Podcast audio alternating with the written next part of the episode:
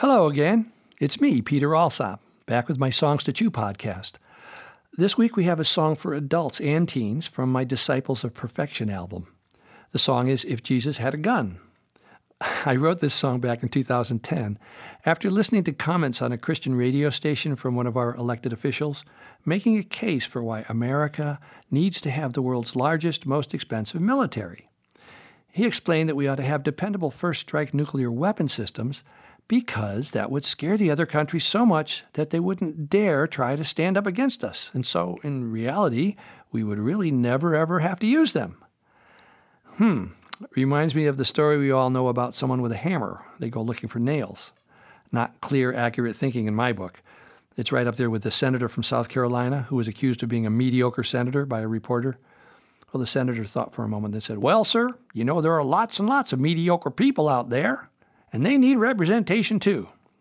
Right. Well, I'm not a Christian myself. I'm not really much of a fan of labels. I prefer verbs to nouns because verbs are about doing things, about taking some kind of action. Nouns are used as labels and often used to dismiss someone or something. Feels like you got it all summed up when you got a name for it, and so you can move on to the next thing on your list. I remember one conference right after my show, uh, a man came up and said, Well, Peter, I can see you're not a Republican. A label. Well, how can you see that? I asked. Well, I think the purple Crocs and the long hair is kind of a giveaway, he smiled. Well, I said, playing along, I might be a Republican, though. Tell me, what does a Republican do? Well, me? After church on Sunday, I spend time helping to feed the poor people in our town. Well, I do that, I replied. Maybe I'm a Republican. What else do you do? Mm, I send money to George Bush and Dick Cheney. Hmm, I said. I don't do that. Can you tell me why you think it's a good idea? And then we had a pretty good conversation. I mean, we still didn't agree about sending money to those folks, but at least we weren't dismissing each other and we were talking together. I've worked with lots of kids who had really negative images of themselves. I'm just a bad kid, they'd say, so that's why I do what I do. I don't believe that any kid is a bad kid, I'd say, but I believe we can all do things that are not okay. I know the kids learn that they're bad kids from grown ups who tell them that they're bad. It's what we call a shame message, and I make a distinction between shame and guilt. Shame is about who you are, it's a label, a noun. But blame is about what you do, it's a verb. And if you accept the shame message about yourself and you believe that you're really a bad kid, then there's not really much you can do to change who you are. But if you realize that it's only something you did, well, you can change what you do. So I don't accept any shame messages about myself anymore. I'm not now, nor will I ever be a bad person, but I have done things that I wished I hadn't done. And when I understand what I did, I work to change my behavior. Then I don't have to walk around feeling like I'm a bad person, and I can get on with my life without that weight on my shoulders. When we use the word bad, our brains don't make that distinction about shame or guilt so easily. For example, what do we do with meat when it goes bad? We throw it out, right? And I don't want to be thinking consciously or subconsciously about throwing anyone out. So when someone tells me about a bad kid, I ask them to tell me what the kid is doing, because maybe I can help them find some other behavior that might be more successful for them and then folks will stop calling them bad. It's what we do that's important, not how we're labeled by others or by ourselves. And I make this point around religious labels sometimes with my audience by saying, Well, I'm guessing that we have some Christians with us in the audience today, right? No, no, that's okay. You don't have to stand up. But I do have a question for you.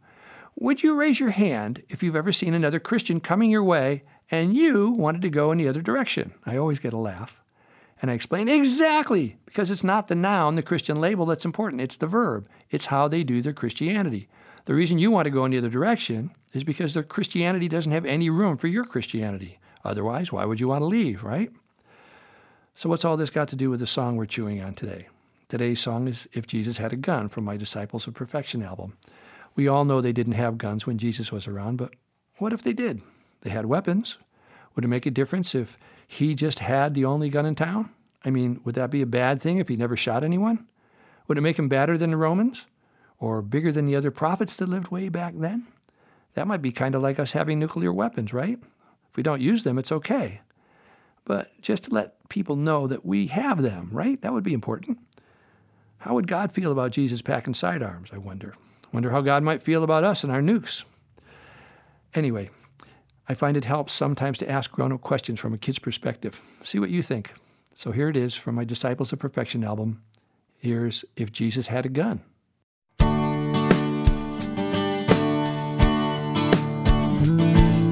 If Jesus had a gun, he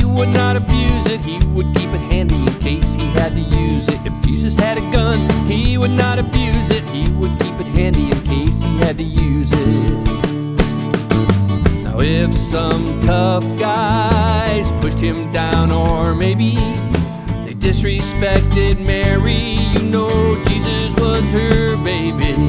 Well, if Jesus had a gun, he wouldn't need to fight. He'd just pull it out and show him. Say, you better be polite. What if thieves were robbing Joe? You know, Jesus' other dad. Oh, he could use his gun to save him. Somebody. Cause he knows it's really bad to. No, Jesus wouldn't hurt a flea unless he really had to. If Jesus had a gun, he would not abuse it. He would keep it handy in case he had to use it. If Jesus had a gun, he would not abuse it. He would keep it handy in case he had to use it. If some mean guy abused a little kid, Jesus would get mad. He wouldn't like what that guy did. Jesus couldn't make him pray, or he couldn't find a cop. Well, he might take out his gun just to get the guy to stop. If people were starving, he could shoot a goat or lamb. I don't think he'd shoot a pig, cause he didn't like ham. You're the boss. And if Jesus had a gun, They'd never put him on a cross. If Jesus had a gun, they'd never put him on a cross. If Jesus had a gun, he would not abuse it. He would keep it handy in case he had to use it. If Jesus had a gun, he would not abuse it. He would keep it handy in case he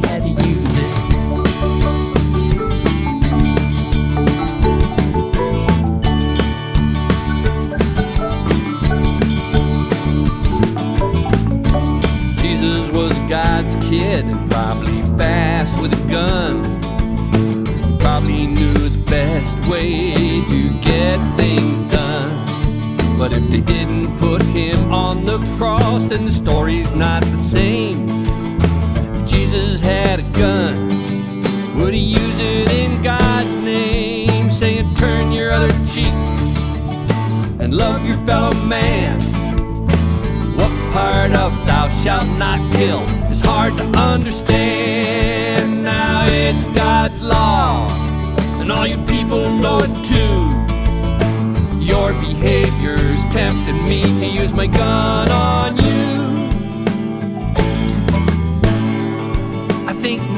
and Mohammed lived with Jesus back then. And they probably didn't have guns, they were probably friends. I think Moses and Mohammed lived with Jesus back then. And they probably didn't have guns, they were probably friends. If Jesus had a gun, I think he'd throw that gun away.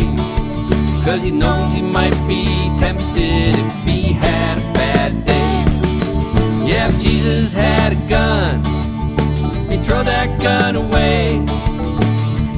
would never use it, he would find another way.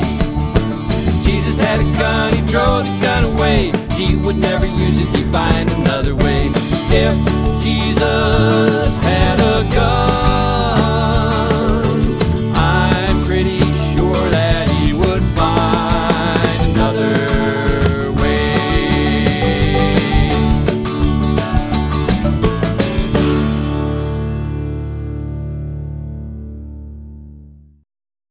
When I wrote this song, it was with a batch of other kids' songs.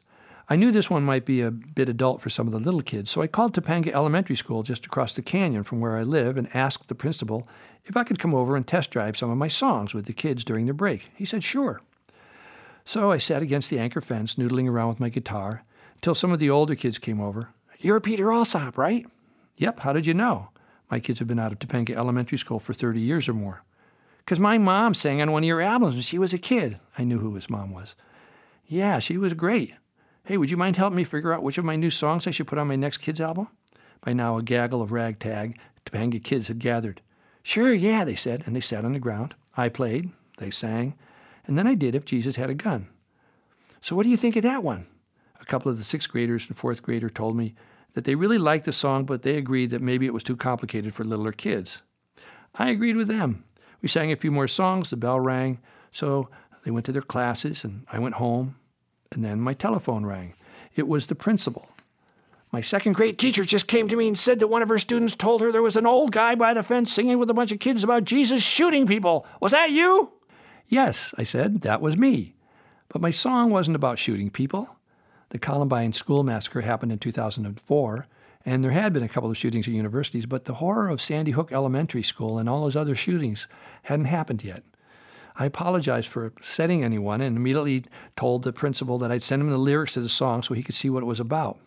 He called me back when he calmed down, and surprising to me, he said that bringing up Jesus or Muhammad or Moses is not a good idea on any LAUSD campus. He didn't mention the gun much. I told him I'd be glad to talk to any upset parents who might call him, but I never heard back after that. I think he sent a flyer home with the kids. I was upset, but I didn't feel ashamed of myself because there's nothing wrong with me.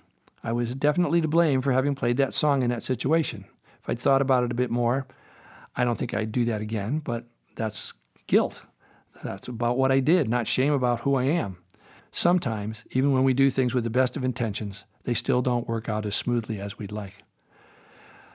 Well, that's it for today. Please drop me a note at peter at peteralsop.com about any of this if you'd like, or you could like my Facebook page. It's a We Like Peter Alsop and respond there, or even respond to this podcast directly with a comment, and I'll answer. Many thanks to my dear friend Greg Hilfman, who plays all the keyboards and the synthesizer parts on this song. Thanks for stopping by. Hopefully, you'll share these songs to chew with your friends and family. It's free, and anyone can still order my albums from my website at peteralsop.com. Next week, we're going to start with Chapter 1 of my Family Roles album. It's a live concert performance I did at the Power of Laughter and Play conference at the Disneyland Hotel in Anaheim, California in 1991. See you there.